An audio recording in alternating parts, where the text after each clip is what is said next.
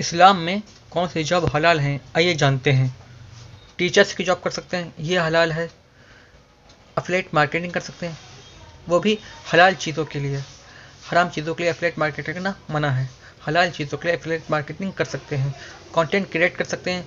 हलाल चीज़ों के लिए कंटेंट क्रिएट करना सही है। हलाल जॉब में as a doctor as a nurse आप लोगों की ज़िंदगी भी बचा सकते